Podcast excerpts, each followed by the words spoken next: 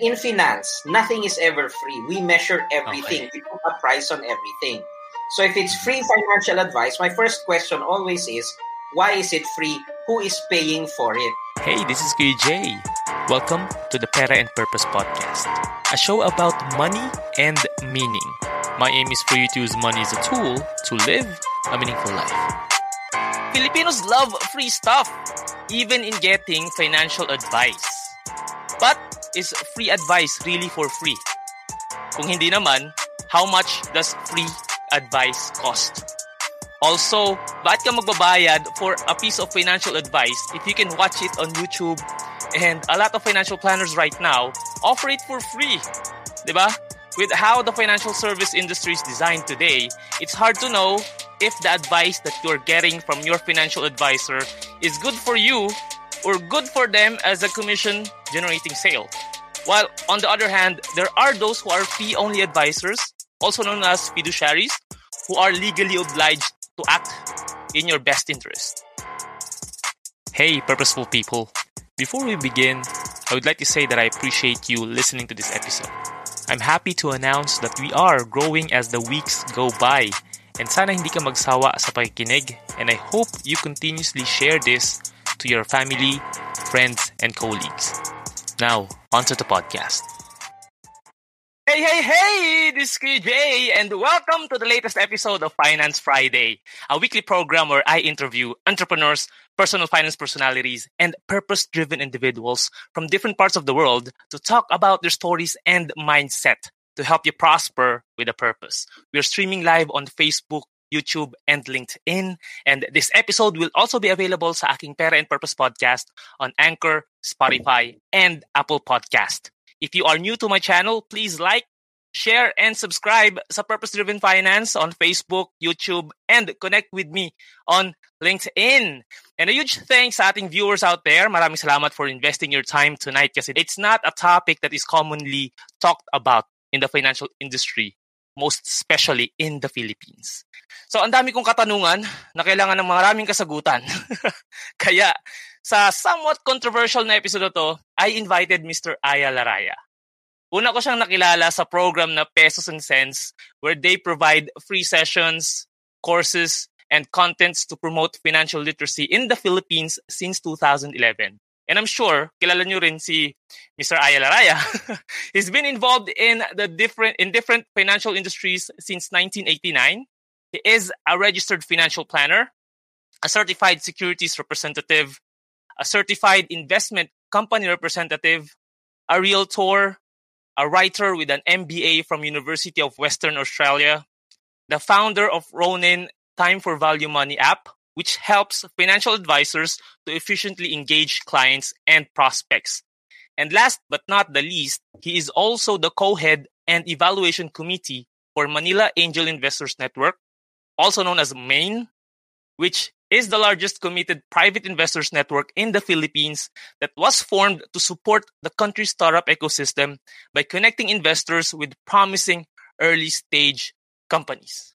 So guys, help me welcome our guest for this evening, Mr. Aya Laraya. Woohoo! Good evening to all of our kababayans out there in the Middle East. Magandang gabi sa inyo lahat. Oh, thank you so much, bro. It's uh, late in the evening now, pero good thing you have still uh, invested your time this evening to share some valuable insights about the topic na hindi madalas pinag-uusapan ng mga Filipinos. And bago tayo mag-dive sa pinaka-topic natin, gusto ko lang malaman yung quick story mo and uh, bakit sobrang passionate mo sa subject ng personal finance and financial literacy for Filipinos? And paano ba nag-start yung Peso Sense before? Well, it's ano eh, like you said, I've been in the different, I've been in the world of finance since 1989. So, mm. tagal na nun. It's about three and a half decades na. And after a while, after moving around the different industries, first in stocks, then mutual funds, then real estate, then up to today to startups, nakita ko na may space talaga na eh, walang nagtatackle holistically. Mm-hmm. Because if you look at, you know, if you look at the the way pesos and cents, no, the way we do it at pesos and cents and Ronin right mm-hmm. now, we go for breadth rather than depth. Eh. What do I mean by that? Kasi mm uh, I'm pretty much, I mean, I know this is going to sound medyo mayabang and ano, but I'm pretty much the only Filipino kasi who's actually worked in all the financial industries. So mm. whether it's stock market, mutual funds, insurance, real estate, banking, forex, fixed income trading, and right now even startups. So I have a working knowledge of all of them, but I'm not a specialist. I'm a generalist. So mm-hmm. what I saw was you know, there are a lot of very good specialists out there, but bago kasi ka dapat pupunta sa specialist, generalist muna kausapin mo para alam mo kung saan specialist ka pupunta. Mm. Because syempre, oh, okay. if you ask a if you ask a stock market person who is trained mm-hmm. in the stock market and competent in the stock market, and if you ask him, ano magandang investment, ano isasagot niya? Alam nga naman sasabihin niyang real estate. And if he does say real estate, is he professionally competent? Iba yung may alam sa professionally competent eh. Okay. Diba? Is professionally competent to comment on it. And the reverse is also true. Uh, realtor, let's say a representative of the big, you know, real estate companies in the Philippines. Pag tinanong mo sa kanila ano magandang investment or what to do with money, of course they will say real estate. Mm-hmm. And to be more specific, they will say real estate of the company they represent. Diba? Hindi naman mm-hmm. pwedeng sa kabila yung endorse nila. Mawawalan sila ng tao, diba? Oh, yes. But who would a person go to to actually ask saan siya magsisimula? Mm. And I felt at that point that since no one was really doing it, and at mm-hmm. that point, pesos and cents, wala, na, wala kang makitang you know, taglish na source. Uh-huh. So I decided just to make one for basically, it was really just for fun and ano eh, trip lang, sa totoo lang. I mean, I just if I could actually do it. And it took on a life of its own because it resonated kasi nga wala naman akong pinupush na isang kumpanya o isang produkto eh. Di ba? I mean, yeah, my, my background is stock market. I was working, I am still with COL Financial. Pero uh-huh. hindi naman talaga para sa lahat ng tao ang stock market eh. Mm, agree. Eh, Oo nga. Hindi naman talaga yun bagay sa lahat. So, and you know, hindi din pwede lahat ng pera mo nasa stock market din. That doesn't make sense. okay. so, True. Uh, who would you, Kailangan... who would ask nga? Diba? So, yun yung ano. And that's how I started and it just evolved na from there. Oo nga. And, uh, alam mo, daming natulungan yung uh, peso and cents, pesos and cents na yan kasi kahit ako sinishare ko yun sa mga kaibigan ko na nag-start pa lang din or kasabay ko na nag-aaral ng personal finance. Sabi ko, ito ah, kung gusto nyo matutunan, yung mutual fund, hindi ko maintindihan nun. Pero dun sa analogy mo with jeepney driver, jeep in van, ah, ganun lang pala talaga kasimple yung mutual fund. And na-inspire ako na gumawa din ng content eventually. Kaya ito, nag-lead sa podcast itong pag-promote ko ng financial literacy. It's because of pesos and cents din. And uh, also, kasama na dyan yung On The Money and other financial literacy heroes ko. Kaya thank you so much. sila Efren, I mean, I, I've worked with them and we all come from the same place naman that mm-hmm. we need to evolve. Diba? We need to evolve exactly. as people eh. Now, punta na tayo dun sa ating uh, ano intro ng ating topic and this is the dangers of free advice. Ngayon bro, why should we be careful of free advice? Are you tired of overspending and not knowing where your money goes? Well, meron akong gift para sa'yo. I've created a free intentional spending plan to help you take control of your finances. With this simple tool, you'll be able to prioritize savings and investments, track your expenses, and align your spending with your goals. Download it today and start spending with purpose. Link is on the description of this episode. Simple lang yan eh. If you're talking business, if you're talking finance especially, mm-hmm. the world of finance puts a price on anything. We can put a price on anything. That's the industry. we put a price on the chance something will happen. That's, you know, probability, that's, uh, you know, portfolio management. We even put the price on the life of a human being. That's insurance, mm-hmm. right? Mm-hmm, mm-hmm. I mean, people keep saying uh, you can't put a price on human life. Well, insurance does. That's the whole point of the industry, right? You put a price on a life. So if that is the case, and these are for-profit entities, uh-huh. they're there to make money, they will never give away anything for free. It goes against their stated purpose. Uh-huh. So the minute, you know, and if you look at other cultures, ayaw nila ng libre. The minute Totoo. something said free, tumataas bigla yung ano nila eh, yung radar nila na libre. 'Di ba? Hindi Pero sa spider sense. oh, may spider sense yan, biglang libre, wala namang ganoon eh. And that's uh-huh. a cultural thing because pag tinignan mo naman tayong mga Pilipino, the minute sinabi libre, ay gusto ko niyan. Yeah. Diba? Pila agad yan. And that's dangerous when it comes to money because uh-huh. you never know what the agenda of the person or entity mm. giving the free advice actually is. Just the amount of time to give that free advice, yung oras lang ng tao para bigyan yan, para ibigay yung advice na yon. May halaga yun eh. That person, if he's actually competent, if he's actually knowledgeable, his time is an asset and he knows it. so why would he give it to you for nothing, for, especially for if wala naman kayong relation. I mean, of course, you know, if it's your relative, your father, uh-huh. your mother, your sister, uh-huh. your child, of course you will give it for free. Okay. But if you're a total stranger, why will he even give you the time of day? Diba? Yeah, no? Kasi nga, yan yung nakasanayan natin eh, na bigay mo na lang kasi para hindi na ako mahirapan, hindi pa ako gagastos. Pero ang hindi nakikita ng mga tao is ano ba talaga yung halaga o yung kapalit ng free advice? how do you paano mo mabibigyan ng uh, ng value? Ano yung risk doon? Well, the risk is there is no responsibility. Mm. If I give it to you for free, I have no responsibility to you because I gave it to you for free. Hindi ka pwede magreklamo kung pangit o maganda yung binigay ko sa'yo. Mm-hmm. Because mm-hmm. eh. I have no responsibility to you. Because I gave it to you for free, you took it. And if it turns out to be a disaster, there's no legal oh. recourse oh. because eh, libre lang eh. And that's also And, why, uh-huh. diba? That's also why other people want to give it for free kasi nga, that way, wala silang responsibilidad, magsasabi lang sila. Ah, because the minute you accept money for advice, now you have a professional responsibility that your advice makes sense. Mm-hmm. Pero pag libre yan, wala mong responsibilidad sa'yo. I can give you junk advice. But since it's free, mm-hmm. what right do you have to complain? Oo nga. Ikaw na lang yung humingi, di ba? Parang sa ano, nakitikim ka na lang, magre-reklamo ka pa. di ba? Magre-reklamo ka pa. Mm. Diba? And uh, yeah, yeah, yan yung isang bagay na I think kailangan nating uh, baguhin sa culture natin sa sa Philippines. So ito, ano ba mas worse? Is it is it a free advice or no advice at all? I'd rather not get any advice than get something for free. Ah, okay. If it's free, I don't know what the agenda of the person is. Call it suspicion, call it, you know, cynicism. Uh, uh-huh. But then in finance, nothing is ever free. We measure everything. Okay. We put a price on everything. So if it's free financial advice, my first question always is, why is it free? Who is paying for it? Who is paying for it? Oh nga, no? Diba? And if you look nga, if you look at, again, if you look at every advocacy in the world, every charity, every philanthropic organization, there is always a business behind it paying for their expenses. Mm-hmm. Wow. Look at the Bill and Melinda Gates Foundation. Where did the money come from? Um, from their profits, Microsoft. Yeah, from, from Microsoft, from a business, right? Mm-hmm, Kung walang mm-hmm. Microsoft, may foundation?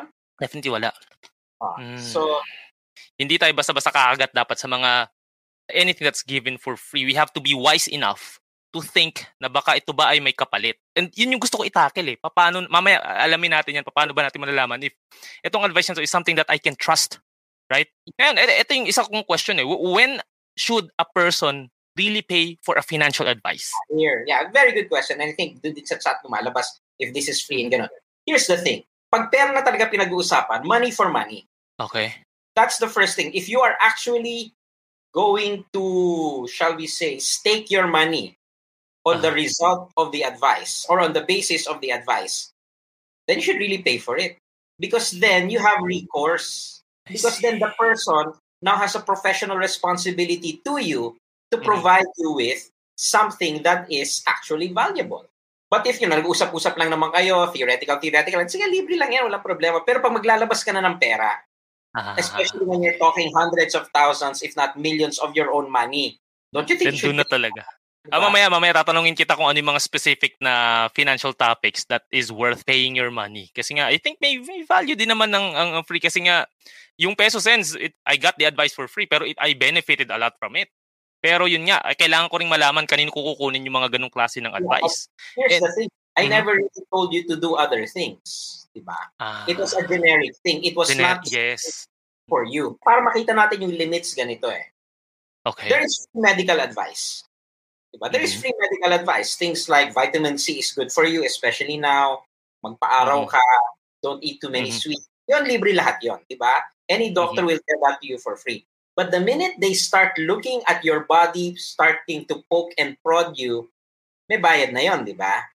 Ah, oo nga, no? Tama. Diba? Kasi parang oh, gusto mo improve immune system mo, mag-exercise ka, kain ka ng... May, wala problema. Ha? Mag-cardio ka, hmm. paaraw ka, huwag ka kumain ng masyadong mataba. Walang problema yung mga ganon. Pero pag titingin na siya ng test, ng, kumbaga, ng CBC mo, or ng cholesterol Aha. profile mo, ay ibang usapan na yon, di ba?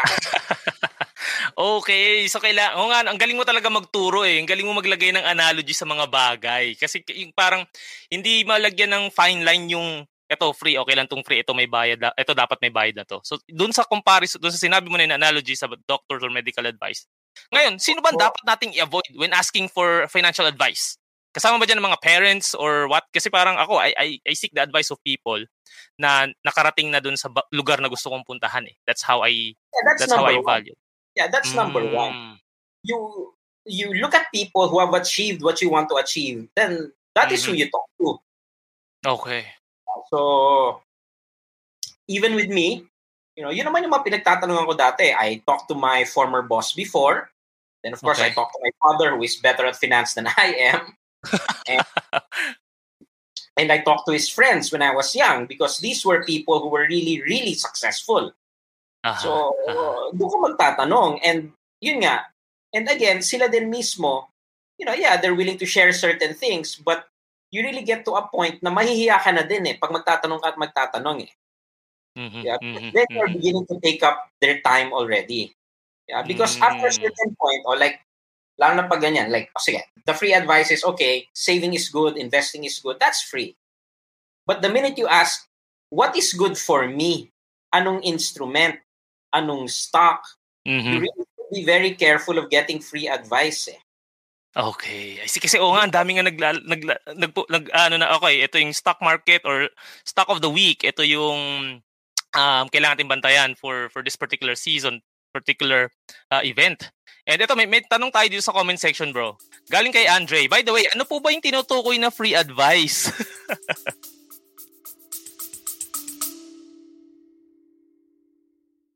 hey, this is Kuya Jay, and quick update lang. I'm excited to share with you some of the valuable updates ng aking website. I've added new free resources and insightful articles as supplement to the podcast and help you make smarter financial decisions. Visit jadriantolentino.com subscribe to the newsletter, and stay tuned for the next updates. So, so I think, eh. sige, go ahead. Sige bro, ikaw na. So I think, you know, we're talking really about yung mga, the free financial advice and financial planning that is mm-hmm. often offered eh. Which uh-huh. on the surface is good to get the conversation started. Because of mm-hmm. course, mm-hmm. you know, hindi naman pwedeng ano pa lang bayad agad, hindi. Like I said, there are certain things naman that are common knowledge. Mm-hmm. you can Google it. I mean, of okay. course, you're all willing to do certain things that you do in your job. You're willing to do certain things for mm-hmm. free for a friend. Diba? Like, mm-hmm. if you're an mm-hmm. architect, kung architect ka, sige, pagdodrawing mo yung yung kapitbahay mo, okay lang yan minsan, di ba? Aha. Pero pag namihasa tapos Abuso biglang pati yung kapatid niya, o oh, yung kapatid ko, yung pinsan ko, sige na, sige na. Ano na mangyayari dun sa ano mo? Diba? Sa profession mo, no? Oo nga. Respeto diba? din sa ano. Kaya nga eh. Ganun na nangyayari kasi kadalasan. And oh, eh, eto, may tanong si may tanong si Apo Insyong, ayan. Is this free advice? Alam mo, well, ganda ng tanong mo na. well, yeah, this one is free because uh, we're just speaking in generalities. Generally, yes. Nothing, there's really nothing to me anyway there's really nothing super secretive or but once you start asking me ah, I have X amount of money what do I do with it ibang usapan Ayan. Mm-mm. kasi ang tackle lang tinatakil lang natin tonight is about the subject of free advice. And this will at least give you an idea. Kasi for sure, mayroon at mayroon kang taong mga kausap that will give you that once in your life or baka nga too frequent na yung mga ganyan during this time eh. So ngayon, eto na, let's move towards yung pagpili na itong uh, proper advisor kasi majority naman nagbibigay ng advice about personal finance are financial advisors eh. So, meron dalawang klase na advisors. There's this fee only and meron mga commission based. So, would you think na going for the fee only advisors is better than the other one? Not necessarily. My bigger hmm. concern mm. would be the transparency of the transaction. Okay. So, I mean, commission based advisory is fine for as long as it is properly disclosed to the person. Mm. Disclosure lang naman usapan nun eh. And then it's up to you whether you will proceed or not. Transparency is very important talaga, no? Because even even naman sa sa fee-based eh. Pag hindi mm-hmm. transparent yung process, it can become a disaster for all involved. Eh. Yeah, so but of course, for a lot of people, especially if you go in other countries, they prefer fee-based para maayos yung usapan. Diba? Mm. Mabilis, ito bayad, ito advice, quits tayo. Then we each okay. go on with our separate ways. Yun nga, eh, parang dito rin sa UAE, may mga nagsasabi na you go for fee only advisors. Wag dun sa mga naka-tie up with brokers, with banks and all. Kasi nga, merong kahit papaano, kahit sabihin nila na gano'n sila ka trustworthy, merong bias eh because of the services and products na in-offer nila. Kasi nga, that, that's how they are get paid eh, di ba? Yes, and, of course. Mm, pero, pero do you think financial planners should all be fee only para maalis na tong bias na to? in a in an ideal world, potentially yes, but that uh, will never happen because the big companies can pay more. Panaginip na. now, thing, eh, because again, I've been I've been spending the past couple of years studying human behavior. Uh-huh. Here's the thing: eh. if you are going to be paid two times more mm-hmm. to do something, how many people will say no? Diba? Wala. diba? If you if for the same amount of effort Mm-hmm. You will be paid two or three or even five times more money on a consistent basis. Will you say no? So hindi mo talaga matatagal yung commission base because again, companies find it very efficient to sell their products mm-hmm. and services that way. That's why the transparency is is critical eh. Para okay. alam mo kung ano man yung bias na pwedeng built in dun sa advice, then you decide whether you will move forward or not. Hmm, okay. Now, eto nga, since we're talking about uh, transparency, no, is there any way that commission-based advisors would be able to avoid conflict of interest? Let's say I'm I'm the I'm the client, pero um paano ba? May may service or yung needs ko does not or yung products nila does not fit dun sa needs ko. Um, yun nga, paano malaking, nila maiwas? Yun lang ang malaking issue dun eh. It would depend on the company that they are connected with. Mm-hmm. If they're mm-hmm. they are very strict about that, then yeah, talagang magkakaroon talaga ng issue doon. Okay. Mag- dapat marunong ka rin tumingin ng advisor. And I'm going towards that uh, line of question wherein how do I know na yung financial advisor ko na nakakausap is someone I can trust? What would be your parang tips for those people? Well, number one is as for under what kumbaga, under what regulatory body are they licensed? Mm-hmm. PSE, S, uh, PSE, BSP, IC, PRC. Okay. Yun naman importante. Now, why is that important? Because then you would know what the standards are. Mm. So yung pag, regulatory body nila, kung saan uh, sila naka... Okay. Kung saan, That's kung saan galing lisensya nila. Ngayon, mm. kung walang lisensya ng yung tao, then are they professionally competent to actually give advice? Okay. Ito na yung mga certifications and trainings. Yes. Yes. So okay. all of this, now, of course, people will say alphabet soup lang naman lahat yung mga yan eh. to an extent, I can get by with, you know, I can understand where they're coming from. Because in certain uh-huh. cases, yeah, it is true. But the fact still remains that you need to have some sort of basis to make a decision. Mm-hmm. So the first step is, are you under any regulatory body? Okay. So, ngayon, kung wala, then again, pag mali yung binigay niya sa'yo or niloko ka, kanino ka magre-reklamo? Mm. mm. Hindi siya legally uh, liable for that advice if ever na magkamali ka. Iba yung magkamali because lahat naman ng advisor nagkakamali. Okay. Iba yung nagkakamali sa being incompetent. Mm-hmm. Diba? Kasi, oh, well trained. We, we all thought, I mean, come on, we all thought that in 2020 the stock market would go up. But then COVID happened. Diba? That's no one's fault. But and, if uh-huh. person really does not know what they're doing and starts giving you, you know, bad advice, who do you complain to? Tama nga no, na dapat titignan mo yung kanilang kung saan sila naka-license and yung kanilang credibility. Kasi yung iba naman, parang, okay, pupunta ka ng training and you're already eligible to sell. Pero technically, hindi pa sila ganun ka-skilled or ka-experienced. Let's say, oh ito, may mutual fund dito, na ito yung returns, ito tuturo sa'yo na ito lang i-push natin product. Ito kasi yung maganda yung, alam mo na, bigayan and all, di ba? Pero in reality, itong mga bagong advi- itong advisor na to, hindi pa ganun ka-competent dun sa ino-offer niya na service. And, and, and that's where you have to be, that's where you have to be cri- critical in your analysis. Eh. Uh-huh. An advisor, a professional advisor, is paid for the advice. Uh-huh. If a person is not being paid for the advice, are they actually a professional advisor? Or salesman? Para mas mas safe na yung salesman na lang ano. Yeah. Because okay. again, you, have, you really have to look at what is the person being paid to do. Is he mm-hmm, being mm-hmm. paid? I mean, the, the the core of a professional is that you are paid to do something. Right? Mm-hmm. I mean, mm. you and I can cook. Yeah. I don't think we can call ourselves professional cooks, can we? Why not? Sinigang lang.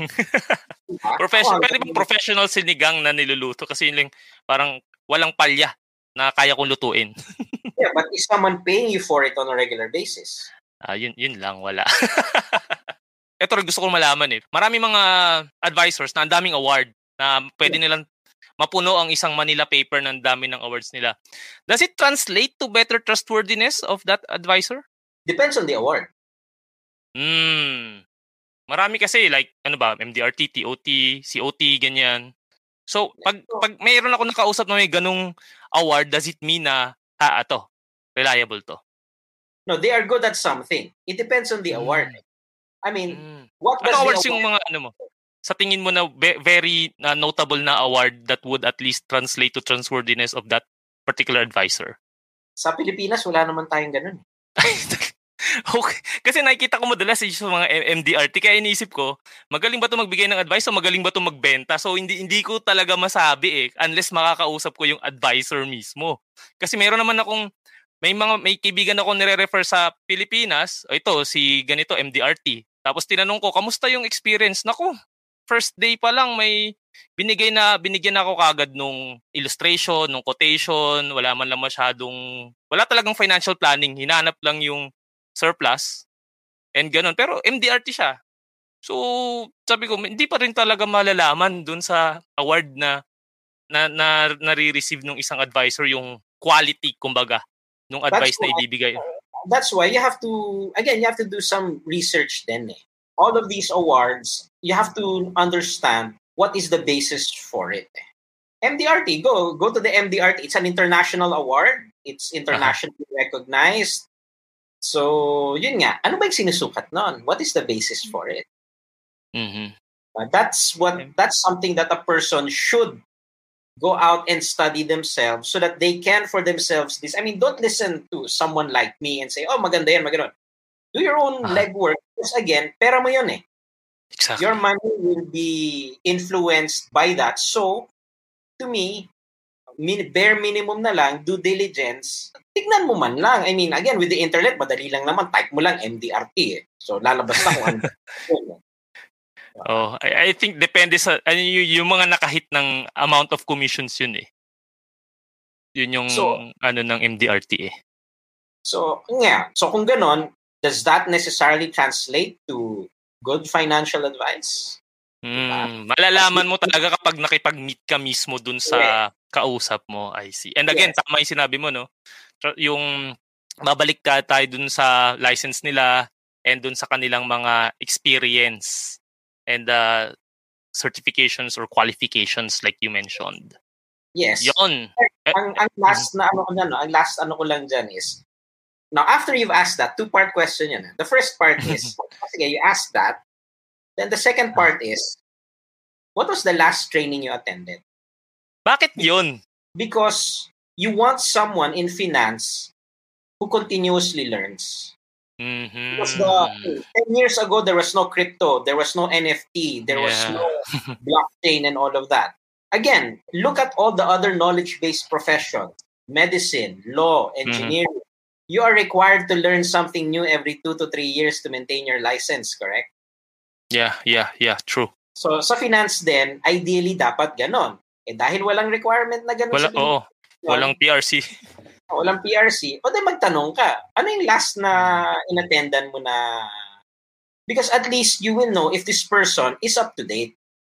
Mm-hmm. Mm-hmm. Like in my case, oh, I I got my license, some of my licenses in the mid to late 90s pa. But mm-hmm. Never required to learn anything new. I just needed to pay the renewal fee every year. So in that environment, what is my incentive to update my knowledge? What about itong mga advocates of financial literacy na hindi naman talaga sila nag-work as a financial planner pero oftentimes yung mga nakausap ko na ganito, sila pa yung mas may alam kaysa dun sa financial advisor kasi yung iba kong nakilalang financial advisor parang more on focus lang sila sa product na binibenta nila, paano nila ipoposisyon or yung iba nga finifit yung client dun sa product eh. 'Di ba? Dapat hindi ganoon eh. Yung, yung product dapat yung mag-fit sa need ng clients eh. Yes. Pero mas marami ang nakakausap na advocates, yung talagang parang nag-self-study and sila yung mas masarap kausap pagdating sa personal finance. Like dito, may grupo dito sa UAE na mga British sila karamihan and they are into yung FIRE community, yung Financial Independence Retire Early. Yes. Ang discipline nila is yung sa Boggleheads. And yes. na-enjoy ko yung discussions sila kasi sila mismo, ginagawa nila. Yung kung nasan yung pera nila, yun yung binibigay nilang advice. And di ba, kailangan, siguro part na question na kailangan tanongin sa advisor is, ito bang binibigay mo sa aking advice? Nandyan din ba yung pera mo? Mm-hmm. The, the, the way I actually teach that is, you ask them if it's investing. The thing is, mm-hmm. more than more than the product, you're correct naman in that behavior really will tell out. What you ask mm-hmm. is, what has been your worst investment? Mm. Don't ask them what their best investment was. Worst because investment. people are prepared. Ask them, because everyone mm. in finance has their worst investment and we actually learn more from this than our best investment so if they can't answer that doon mo malalaman kung gaano kalalim din yung experience nila and it has mm-hmm. nothing to do initially with you know whatever it is there ano just ask them what's been your worst investment you know because ang ang mali kasi minsan din na approach ng tao ng potential client is sasabihin financial advocate financial advisor mayaman ka ba Mhm. Oo nga, ano. That's also not good. Uh-huh. The better question is, okay, how has your life improved? Mm. Paano ka masenso? How has your life improved? Kasi nga, oo nga, no, we are all in that journey eh, towards financial independence. When, when people, eh. You know, when people ask me, bakit ganun? Well, think about it. So, kasi mm-hmm. isipin, eh, dapat mayaman, dapat ganito, dapat ano para maging magaling na financial advisor, di ba? That's that's a very common belief. Mm-hmm, tama. What you need is someone to coach you. Diba? You need someone to coach you, to guide you. And if you look at some of the best coaches in different fields, they were never really good at what they were coaching or they were they were not excellent at what they were coaching. Si si Freddie Roach. Oh, yan, oh. He was not a great boxer. He was an okay boxer. He was not great. He was not mm-hmm. a multi-division champion. Uh-huh. So how come he became Manny Pacquiao's coach and helped Manny Pacquiao become a multi-division mm. champion? So you don't necessarily have to be wealthy to be able to mm. help people, but you have to show that you know what you're talking about. And when it comes to money, oh yeah, no, tama, yeah, may, may comment. Oh, si Coach uh, Spolstra of the Miami Heat. Oh. Hindi naman siya, hindi nga siya naging player man lang, scout lang siya dati. So how come James listened to him? Oh. Diba? So, if you are a client and you say, ay, hindi, hindi ako yan, hindi naman mayaman yan, medyo you might be shortchanging yourself and the advisor. Mm-hmm. The, the key point is, nag-aral ka ba? Diba? Mm-hmm. Do you practice what you preach in your own way? Kaya nga, how did it uh-huh. improve your life? Okay. Then you will Yun know tamang tanong. is worth listening to. Mm-hmm. Mm-hmm. Yeah, ask him, what was his worst investment? Then what did you learn from it? That will tell you a lot about the person.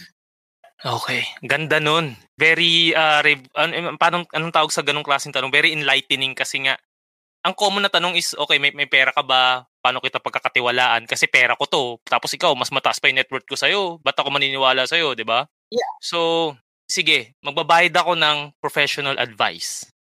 Magkano sa tingin mo yung fair compensation for it? Ideally, it should be somewhere near what the person would be paid to sell you a product. May ballpark figure ba tayo dyan?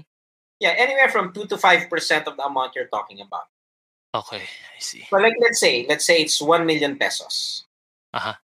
Now, if you look at if you look at the industries, a person will be paid depending on the product, depending on the company. They will be paid 2 to 5% to advise you to buy whatever it is that they're offering. So you have to be willing to pay somewhere near that amount so that hindi lugi yung tao to be objective because if you are going to rely on someone accepting less in order for you to get what you want, that's not a sustainable relationship. It has to be win-win. Oo nga. Kasi Kaya sayang din naman yung pagod, ano? Oh, yeah, that's what I'm saying. Mm. Pag binarat mo yan, maghahanap yan ng ibang paraan para kumita. Mm, tama ka, win-win talaga dapat in every relationship. Ngayon, ito eh, naman, I think nasagot mo na siya kanina eh. Kasi gusto ko talaga malaman is, kung pagiging fee only eliminates bias, then why can't everyone just be a fiduciary advisor? Well, first of all, no, yung regarding yung fee-based, it's mm-hmm. a chicken and egg situation eh. Pwede fee-based mm. kung may market. Mm, okay remember, the, the, the fee-based advisor first has to establish that what he is offering has value. Mm-hmm. He has to invest in his own, sabihin nating, intellectual capital. Mm-hmm. Kailangan mag-aral siya ng bagay na hindi mag-google, na hindi mafe-Facebook. Because for as long as mag-google, mafe-Facebook lang yan, why would anyone ever pay for it? Ah, okay. And that will take an investment in time and money. Diba? Kailangan na magano. Oh, kaya hindi pwede yung paan pa seminar seminar na to. You really have to put in the time. Diba? Mm-hmm. If you look at mm-hmm. you know, yung CFA, that's three years. Oo, oo. And that takes a lot of money. That's why yes. when the, the, people who finish it, they get paid a lot by companies. Mm. Why? Because they are paid for the time and money that they invested in the knowledge. So kaya nga, for, for the fee-based ano to take off, there have to be people first willing nga, and this is now on the advisor side, mm-hmm. willing tayo gumastos. Okay. But if you look again, yung culture natin of going for free, many advisors training libre. Diba? Gusto Kaya training. Now, of course, companies, lots of companies provide training for free. I work for quite yeah. a number of them.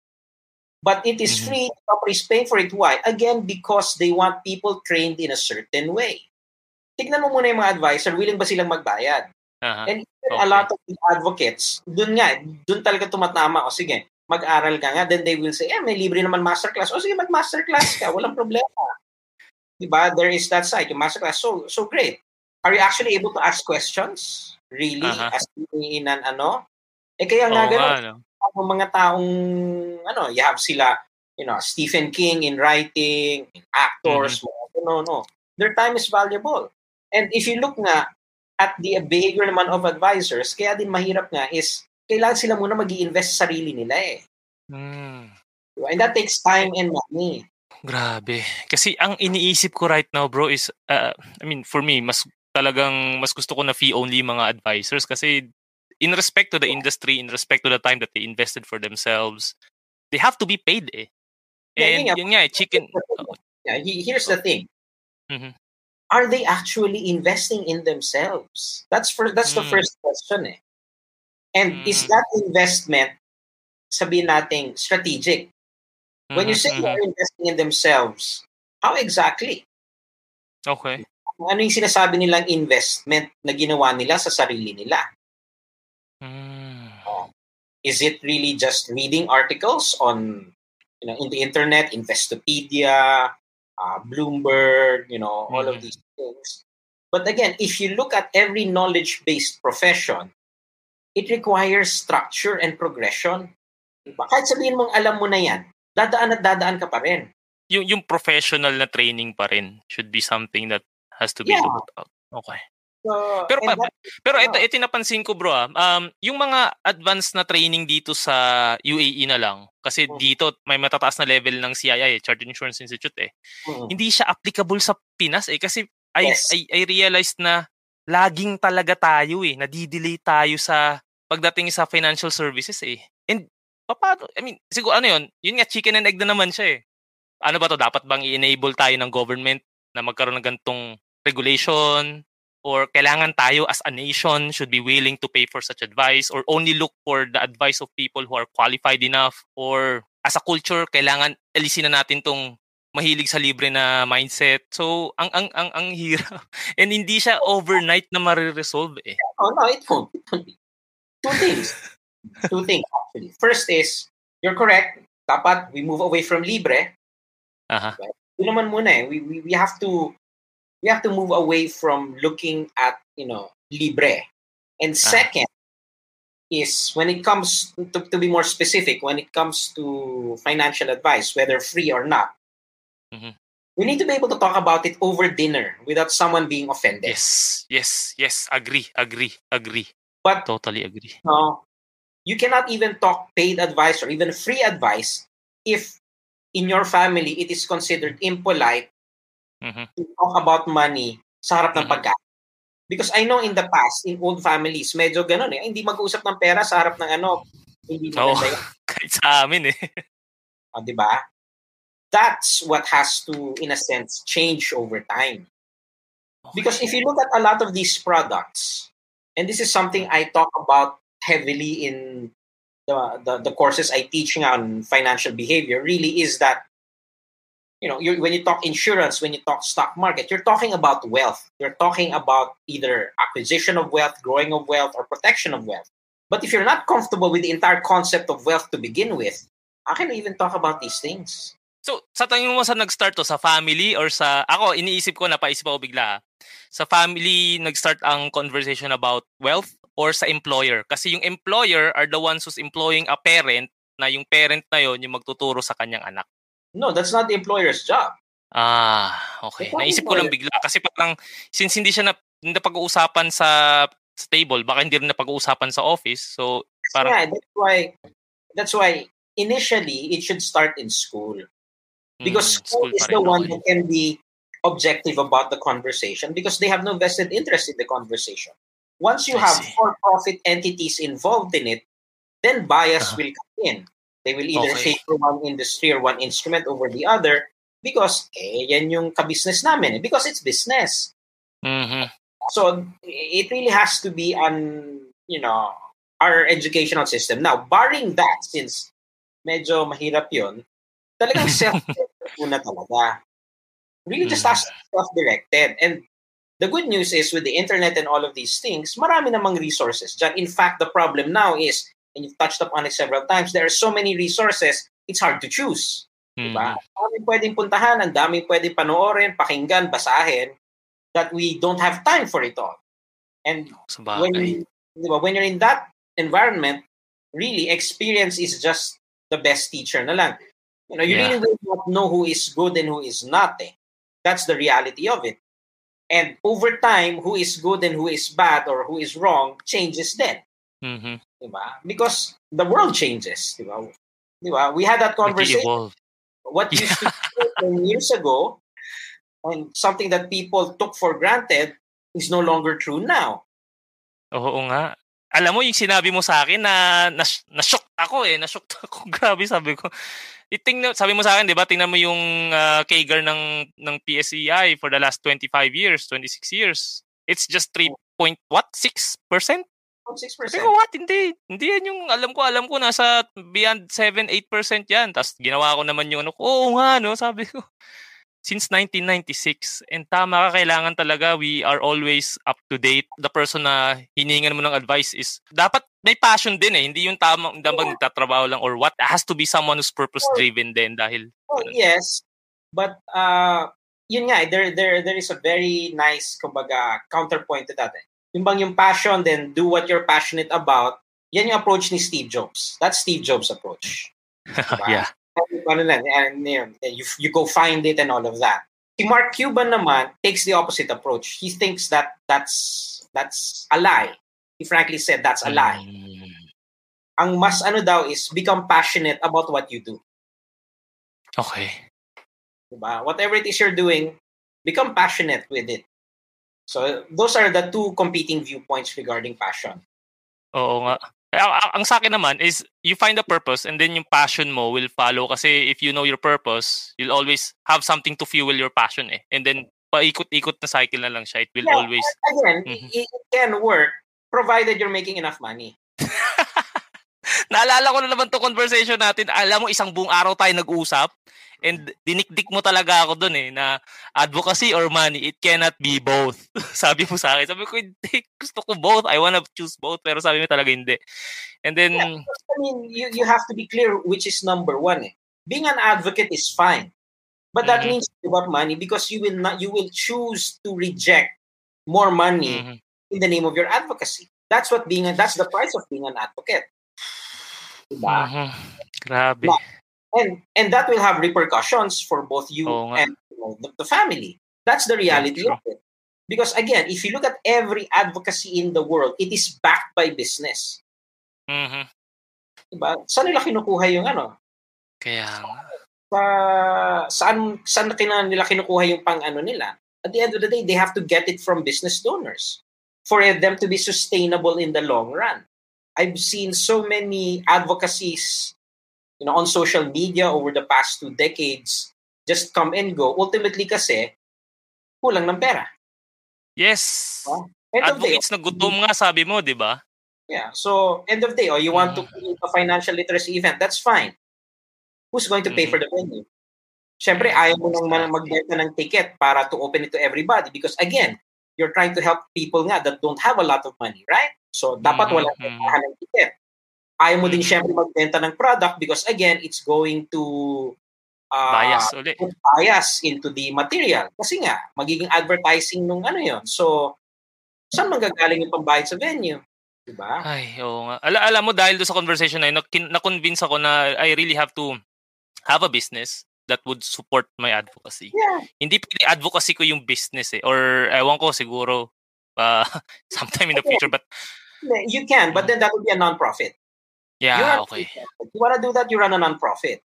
Mm-hmm, mm-hmm. You run a non-profit, but yun nga, non-profit, meaning you're giving up money. yes. Kaya nga, klaro eh, ano ba gusto mong gawin? Do you want to be an advocate or do you want to make money? Okay. Alam mo, mahaba na naman yung conversation natin about that.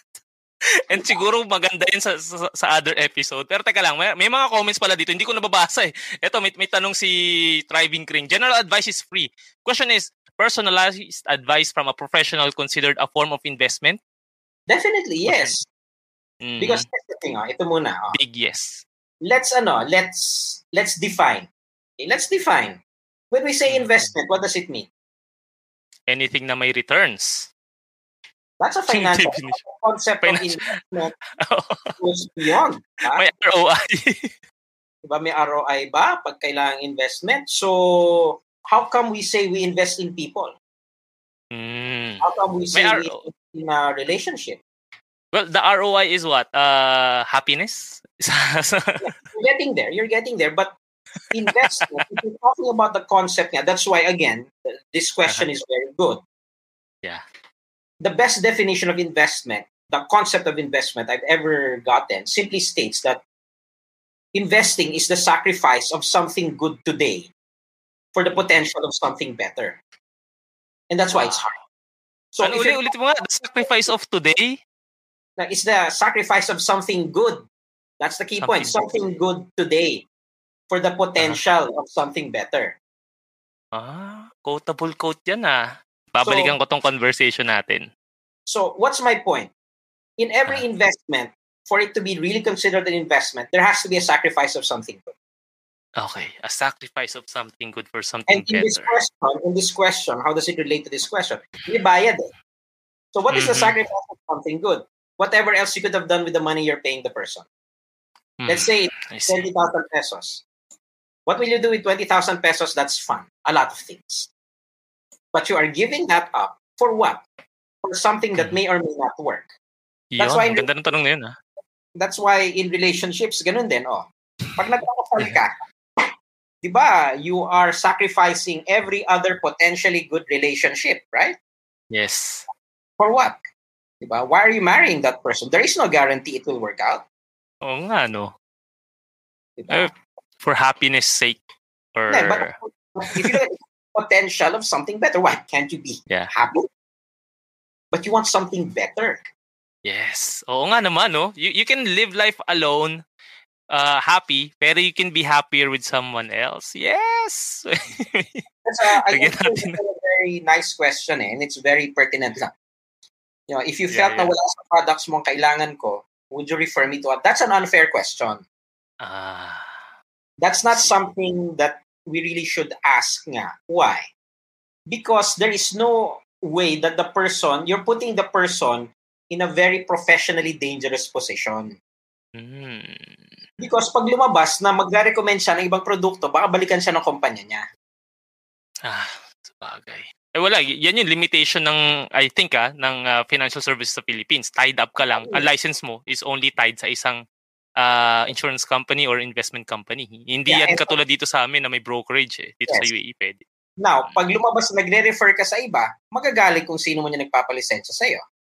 Tama. Ay, diba? Pero so, that's that should be the right thing to do kasi hindi naman siya swak sa hindi swak yung product mo sa needs ng client. Eh alangan namang pagkasyahin mo siya dun sa no, but there's also the other that's one thing. The other part of it is is he actually competent to refer anything else? Mm, ay ganun din pala. I see. I diba? See. So insurance yeah. Should he really be giving advice about the stock market or about real estate? Mm-hmm. Unless he also has a license there. Sabihin mo na lang, the better thing is, pag wala, then you walk away. Mm-hmm. Don't ask okay. him to give you advice on something he is not professionally competent in. Mm-hmm. Ganda ng tanong na yun ni Miss Marie Chris. Ngayon ito si uh, John Paul Suba. Ayan. So would conflict din for advisors kasi bawal tumanggap ng rebates from clients. Yes. Oo nga. Yes. Na kaya nga, take a look at that. Bakit pinagbawal yon? Kasi a conflict of interest for them to accept money from someone else. Ayaw ng kumpanya yon. Mm. Because gusto nga ng kumpanya, sila lang ang nagbabayad. I see. So you have to look at it from both sides. Eh. Why would the company find that a conflict of interest? Because the company wants to protect their interests. Because they don't want the loyalty of the person na mahati. Yung pala reason behind that. Pero parang dami nag may iba din na nagbibigay ng referral fee. I think bawal talaga 'yon. Pero parang... Depende, depende yan eh. Ah, depende, okay. yan, eh. depende yan. And then uh, that's where transparency can come in. Eh. Yung pala yun. So ito, about getting reliable free advice. Kasi hmm. Peso in Sense is a great place to get credible free advice. What are the pieces of financial advice na sa tingin mo eh okay lang to be taken for free? Let's say, ano ba to, getting out of debt, okay lang, free yan. Um, oh. Pero yung, may meron ka bang mga ganong klasing topics na sa tingin mo, ito, classified to or okay to for free advice. Etong isa, it has to be paid, let's say estate planning or well, any other financial financial services. You have to understand first, ano ba yung setting natin? Is uh, mm. who, who is looking for that? Is it a financial professional or is it a client, you know, uh, a person looking for it? And to me, the the line always is pag ikaw yung let's say mag invest pag maglalabas ka ng pera, pag-usapan na talaga maglalabas, then you should really stop relying on free advice. Mm, okay. Now, if you're a professional, diba, you pay for training outside of what your company provides. That is your investment mm. in yourself. Now, tama. If you are not willing to do that, may problema tayo. Because again, you are not living up to the enough investing in oneself. Mm-hmm. I'm not saying that you know you you you invest in the you you join the most expensive one there is and no. That's why you have to think critically. Okay. Uh, uso. Ano ba yung gusto mong matutunan? You have to do due diligence. Walang shortcut doon eh. Kaya nga, yes. if, if, you, if you guys remember, at the end of the day, even now, 10 years later, it's still aral muna bago invest. Oo nga. Grabe. Babalik Timeless piece of advice. Babalik at babalik talaga doon eh. Na if you're a financial professional, before you invest on your money in a training or in a seminar or what, do your own research. Mag-aral ka. Nakatulong ba yan talaga sa mga dating? Look for old attendees. Diba? Mm. Ask them. They like it? Uh, did it help them? because you have to know what you're looking for. Mm-hmm. The most mm-hmm. dangerous question kasi in finance is both for the professional and the client is ano ba pinakamagandang whatever? Like, ano mm-hmm. ba pinakamagandang investment? Ano investment. ba training? Those are very dangerous questions kasi parang mo nang tinanong ano ba pinakamasarap na pagkain eh. Kaya nga. Depende yan. So you have to know, number one, what is it you're looking for? If you mm-hmm. are a person, bago ka magtanong, alamin mo muna, ano ba yung gusto mong mangyari? Do you want to make money? Do you want to protect an asset? You should have all of these things answered before you ask a question. Diba? Clarity, no? In the beginning pa lang. And huwag ka magtatanong, di ba? Huwag ka magtatanong, oh sige, ano ba minimum? That's also Diba? Oo nga, no? That will get in. Parang sa Ichoros, magkano yung pinakamura? Ah, uh, o sige, yan na lang kukunin ko.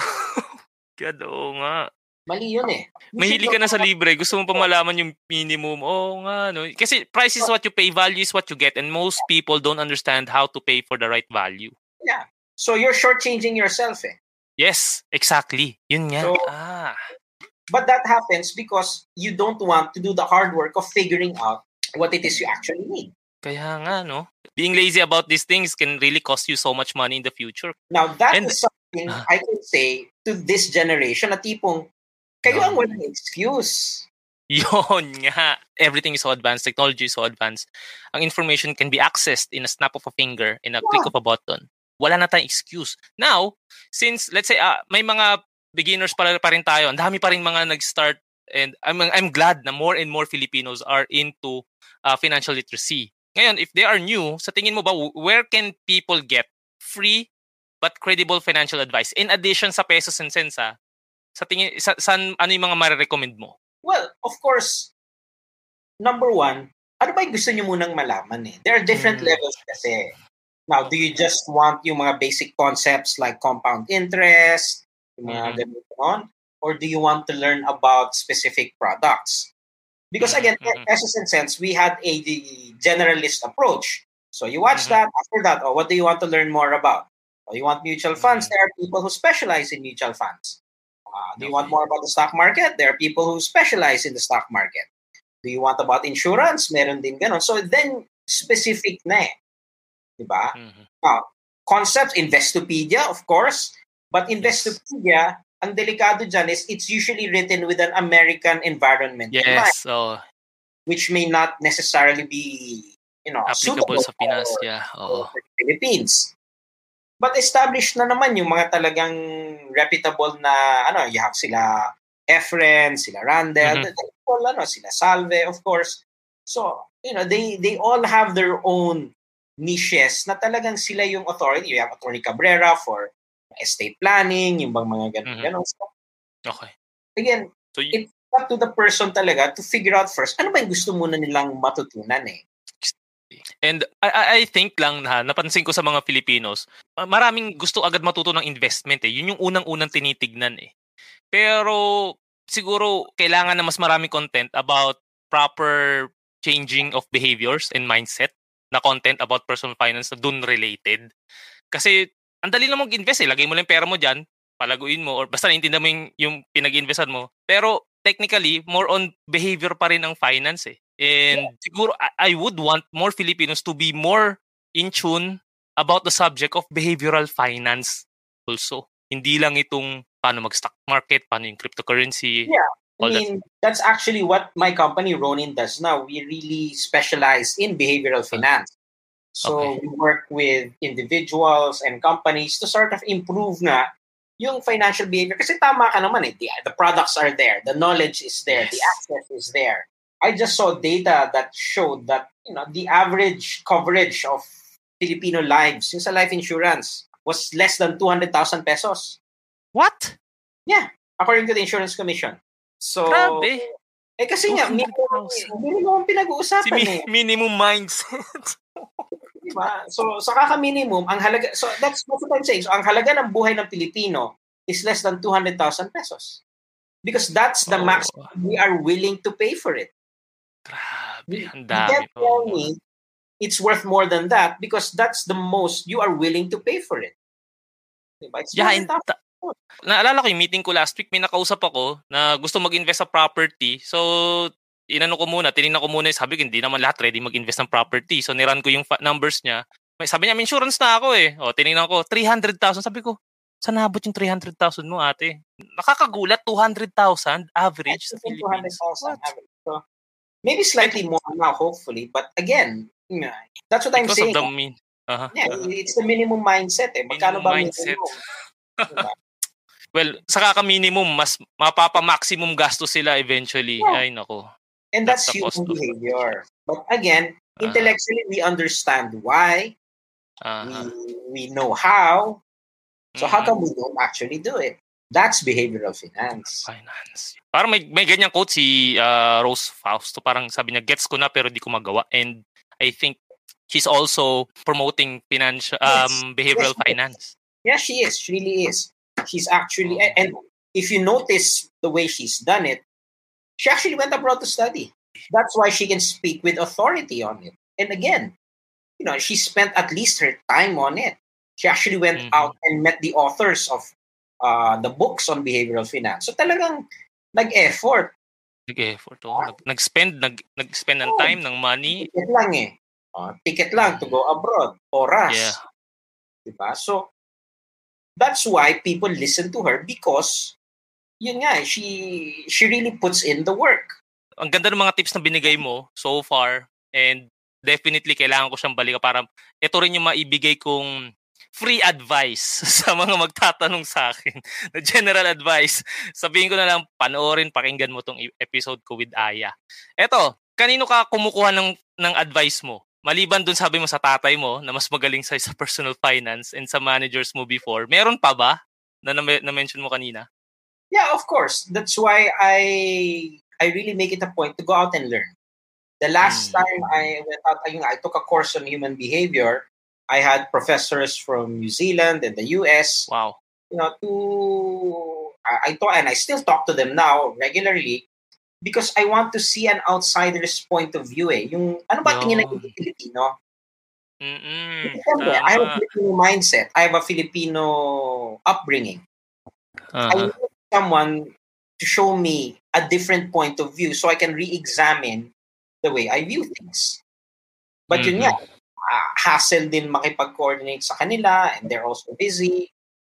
And yun nga, in fact, one time, there's one time, I actually flew in one of my professors from New Zealand to the Philippines. Wow. A lecture here. Grabe, so, uh, again, why? Because that's really the only way we learn. We have to go beyond what is already what is usual. And of course, I, I, I talk with people who are specialists in their field again, I'm not a specialist in anything. I'm a generalist. So mm-hmm. people know more than me in their, you know, and I love talking to them because then I get to see their point of view, mm-hmm. which mm-hmm. often is different from my point of view. And then I see and, what works. And alam mo, yung sinasabi yung generalist, naipapaisip ako na parang ako rin nandun ako sa categorization na yun eh. I speak to different financial service professionals. Meron sa meron din sa uh, estate planning, meron talaga sa debt planning. Pero tama yung sinabi mo rin na dapat we go out of our usual na comfort zone. Kasi kung palagi lang tayo nandyan sa comfort circle natin, ang idea na makukuha natin is kung ano lang nandun. And ganyan din ginagawa ko dito sa UAE. I speak to different nationalities para ma- ma- matingnan ko kung ano yung pwedeng baguhin na i-apply sa investment discipline ng mga Filipinos. Kasi tayo, ang gusto natin, uh, liit puunan, laki kita eh. Pero yun nga, papasok na naman si minimum mindset and si mindset ng paghingi ng free advice. Dapat we have to extend or make that effort para mas lumawak pa ating pag-iisip. Pero ito, may follow-up ko being a generalist, no? Pagiging generalist ba is a specialty na rin? Spe- anong tawag doon? Parang professional generalist. Look at it medicine. GP ka. Ah, okay. Yun uli. Oo nga, tama. Just like, you know, there there is a family physician, then you have your cardio, you have your neuro, you have your gastro, diba? So, pero may, but it starts mm-hmm. with the GP, the general practitioner. and uh, ako ah, gusto ko mag-thank you sa'yo for giving me that clarity kasi parang ako na, iniisip ko saan ba ako magpo-focus sa personal finance pero parang na-enjoy ko yung pagiging generalist. And dahil nga nagkakaroon ako ng iba-ibang ideas na na-share ko rin sa iba-ibang tao. Kasi parang iniisip ko, I have to be uh, specialized in one one area like insurance. Galing na ako sa insurance. Sabi ko parang wala akong natututunan sa insurance. Ngayon, pumunta naman ako ng real estate para lang maintindihan ko tong uh, real estate industry. So parang by doing that, I become a generalist. Pero at the same time, I also learn a lot of things. And speaking yeah. to you right now, natututo din ako. And I love doing this. Ako, yun lang, yun lang, bigla ko lang nasabi. So ito. There is a price for mm. that. There is a point that tatama ka sa limit ng alkaala mo. And you have to know where that point is. Yun yung challenge mm. sa generalist. Eh. You should know when the specialist takes over. Because mm. if not, you will make a mistake kasi hindi ka specialist eh. Ang Something that I have to ponder about. Ngayon bro, you you have this app na Ronin and uh, part na ito yung pagiging uh, co ano yun? Um, co-executive ba tawag mo doon or board member ng main or kasi nga one of the things I I know is that lang sa insurance is we struggle knowing how much ba yung kailangan isang tao. Like let's say uh-huh. for educational planning. Okay. Magkano ba kailanganin ko? 'Di ba? Now, pag ini-interview ka ng financial advisor, hindi mo naman sasabihin agad-agad yun if you just met the person. Eh. Mm. Diba? You're not going to tell them your income, your expense on the first, second, maybe not even the third meeting. Whatever numbers you will give them will most often not be true. Mm-hmm, mm-hmm. So I created an app. It's called the Ronin TVM app. And what it does is it simplifies the conversation. So it asks questions na lang and you do it in the privacy of your own home, then you just give the advisor what the number is. Mm. And guys, hindi ito free, hindi ito free app. So kailangan it's something that you also have to invest in for yourself. Pero yung mga magantong klase na calculators, yung time value for money is something na very important kasi not a lot of advisors know how to calculate yung retirement plan. Alam mo may nakita ako bro ah. Uh-huh. Ano daw ang kapag calculate kunin mo yung annual mo na expenses ngayon or annual mo na income multiply mo ng 25 years, yan na yung retirement mo. Yeah, that's so, a very bad way. Kung kukunin mo yung advice na yon and then you reach that point na you're retired, akala mo for your entire working life, ganun yung pag-calculate ng retirement years, definitely kakapusin ka. And that is why it's an app na paid, pero you get so much value out of it. Pero like what you said din dun sa webinar mo na yon, kahit hindi naman ito yung kunin nilang app eh, meron namang ibang app that they can they they can go for as long as they know or the, the the financial planner knows how to calculate yung time value for money. Kasi nga it's just a tool eh. And yeah. the reason nga that you know it's not free and people ask one I had to pay the developers to do it because I'm not a coder. Uh-huh. And secondly, of course, is that way I don't have to data mine the person's data and make money off of their data. Can you tell us about more dun sa main? Ano yung ginagawa nyo? And uh, I believe you are supporting a lot of startups right now. Main mm-hmm. is uh, short for Manila Angel Investors Network. Mm-hmm. And what we do really is that we, you know, we work with, we invest in startups. My work mm-hmm. with them is part of the evaluation committee. So every week, I listen to startups pitch and then mm. decide if we will invest in them or not. So, parang in a sense, it's like Shark Tank, except Shark that Tank, it's yes. more, uh, shall we say, it's more formal. It's more business oriented talaga because Shark Tank, of course, is still a show. So, yes. uh, this one talagang it's serious investors looking for startups to invest in. Mm-hmm. And sino ni mga uh, malulupit yung startups na nag-succeed? I think you you had one from 5 5 million to magkano? 300 million? Is it? No, hindi naman, hindi naman, hindi naman But uh, one of the startups, uh, Ronin, now, it's two things eh. Ronin, ah. what we do at Ronin also is we provide, kumbaga, financial advice for startups. Ah. So we get paid. It's not, it's not free advice. I, I, I'm sure that's not free advice. No, that's our business. Uh, in essence, yeah. we, we give them free advice. We tell them how to structure their finances, basically, ah. so that ah. become uh, attractive for people to invest in.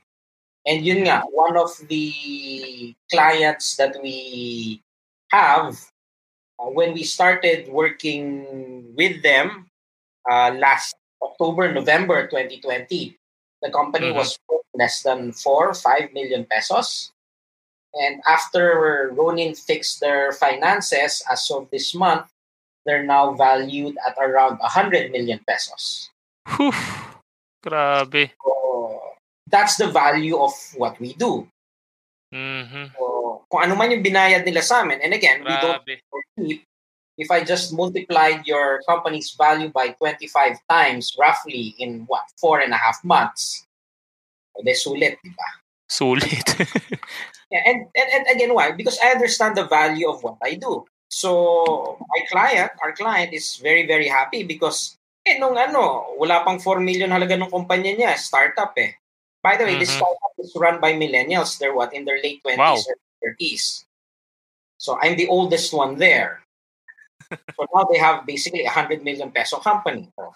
Yan ang nagagawa ng paid advice. yeah. if you just want to learn more about Ronin and what we do, uh, mm-hmm. you can just email us at theronindojo.com or ronindojo at rmchl.com. And what we just basically do is we give financial advice for startups. So if you happen to have a startup that is looking for funding in the Philippines, especially, but even if you're based in the Middle East, but your startup, you want it started in the Philippines, that's fine. Ganda nito, grabe. And I think may may may dahilan bakit Ronin yung pangalan niyan, 'di ba? Wala siyang master and wala siyang ano yung sinabi mo sa akin last time. yeah. That basically we're independent. Okay, totally independent. That's why we're we're called Ronin. We will work for our client. So we don't really push mm. any one company or any one strategy. So mm-hmm. yun yung ginagawa namin ngayon. And yeah, so if you go actually to to the Apple App Store and ah, Google okay store, just search Ronin TVM, mm-hmm. and you will be able to basically see app. And for a while, we were actually number one in the Apple App Store. Oh, last year na, na ano ko yun eh, nakita ko yun eh. Sabi ko ba may may app si Aya? Yeah, so we were actually number one for a while. Of course, it goes up and down. Is it unique? No. Again, there are lots of other apps that do the same thing. Excel can do it. Numbers can do it. Mm-hmm. But this one kasi is really designed to simplify the conversation. Eh. Para lang mabilis yeah. yung... Yon, oh. And uh, kailangan nyo siyang bayaran. Okay, it's not free. Pero it will definitely be worth every peso. Kasi nga, again, you get what you pay for then in terms of Yun. this. Kung free... Number four, number four na pala kami ngayon. We're number four. So congrats and uh, maganda maganda yung ginawa mo for for that and not just Ronin but also talaga dun sa pag-start mo ng revolution sa financial literacy and uh, talagang sinulit ko yung oras mo no kasi alam ko minsan lang kita ma-invite kasi you're so busy. so ito bro, ito yung ito, ito yung last question na lagi kong tinatanong sa mga guests ko kasi ang ang, ang page ko is all about purpose driven finance eh. So bro Aya, how do you want to be remembered in terms of how you used your money? Well, basically, simply that I was able to teach people a better way. Mm-hmm. That's about it. Whether it's one person or a lot of people, just that you know, I, I showed people a better way to talk about money. That's about it. And you know, and dami. mm-hmm. eh. And money is a great enabler. And what you did with what with your experience with the money that you have uh, received as a blessing or out of your expertise over the years, if not for you doing yung peso sense and other projects that you have, then Filipinos probably would still be in that same ano pa, uh, mindset or what. Someone else would have done it. But yes. But yeah, I mean, I would still give you that credit kasi nga ikaw yung nakita ko for that. So yeah, some some might have done it, pero since you are the one na alam ko na gumawa nito initially, plus other people then, then I'm I'm really glad na uh, you you used your uh, your money your provisions to help so many people. And because of that, meron tayong clap ayan. Hindi ko na nalagay yung mga sound effects ko kasi sobrang sobra akong nakafocus sa usapan natin. So, saan ba nila makikita or paano kanila ipa-follow sa social media and all? Well, here's the thing. I'm not really that active on social media, but yun nga, the, the contact details earlier that would be the easiest way. Because mm-hmm. what I'm trying to do nga is trying to develop nga new ways because personally then, to a certain extent, I find social media too too loud already. Uh-huh. Uh-huh. It's it's gone in a way that makes it hard to have uh, rational discussions. Everyone, Mm. you know, everyone is an idiot. Diba, lahat na lang. so that's why I'm looking for new ways nga to to just have discourse. Diba? I mean, we can Uh-huh. disagree. I, mean, Yeah, I believe true. we can disagree without calling each other retarded at the end of the day. Diba? Kasi, Alam mo, hindi kita nakilala ganito sa ano. yeah, Dun sa panunod ko ng peso sense. in, in the past kasi okay lang yung people were better mannered but especially now in Philippine social media the minute you disagree with someone they are retarded they are Duterte yellow tard eh, lahat na lang tayo retarded ng ganon diba? So that's why you know Facebook itself I don't have Uh-huh. much of a presence but Ronin definitely has we're building something new more content nga and you know we started with the app just to have a discussion nga sana because Mhm. you know, mahirap pag ikaw pumunta sa advisor tapos hindi mo alam kung magkano yung kailangan mo. Exactly. You will Exactly. do too much or too little. So you have that's to be why prepared.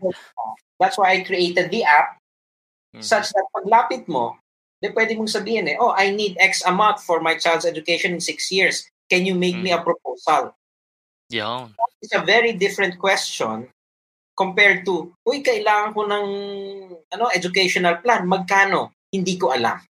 Patay tayo. Diba? Yari ka na. Mabi- madali ka ng ma... Ang tawag dito? Yeah, Mabebenta. Kasi di mo alam eh. Yeah. Again, the product is good, and that's why that's again that's what's but the product is good. Aha. Yeah, there's no question. The product is good. It does what it is supposed to do. The, the better question always is: Is it good for you? Naman ang Is it something you need? Yes. Ah. The product itself is good. The insurance product is good. The stock is good. The mutual fund is good. Is it good for you? That's the question. That is That what is you the the advisor for. Mhm. Yung Galing, binabayaran grabe. mo, it good for you? Doon magbayad ka na. Kasi seryoso na usapan natin eh. Pag is it good lang, hindi mo kailangan magbayad just to know if it's good. You don't have to pay for that. But to answer the question, is it good for you, your family, or your future, then you should pay for that. Grabe. And hindi matatapos ang ating usapan, bro. Alam ko, marami pa tayong pwedeng pag-usapan about personal finance and also business. I might reach out to you sa startup ideas na I might come across with. And it would be for a different time na siguro. Kasi nga, di ba? So, that wraps our episode muna for tonight. I really hope ha na ang dami niyo natutunang wisdom from Mr. Aya Laraya. Like ako, sobra kong sobrang enlightening itong episode namin na to. And if you missed the entire live session, you can listen to this on my Parent Purpose podcast through Apple, Anchor, and Apple Podcast. And do not forget to follow Purpose Driven Finance on Facebook, IG, and LinkedIn. And also, follow mo na rin ang Pesos and Cents and Ronin sa Facebook and other social media platforms.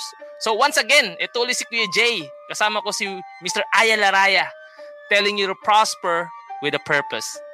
See you next week, guys. Maraming salamat sa inyong time. Hey, you've reached the end of the episode. Thank you so much for listening. If this added some value, I hope you can share it and write a review sa Apple Podcast and I'll give you a shout out sa aking next episode. And if you have some money questions, you can send it over to purposedrivenfinance at gmail.com or drop a voice message via Anchor. You can check the link on the description section.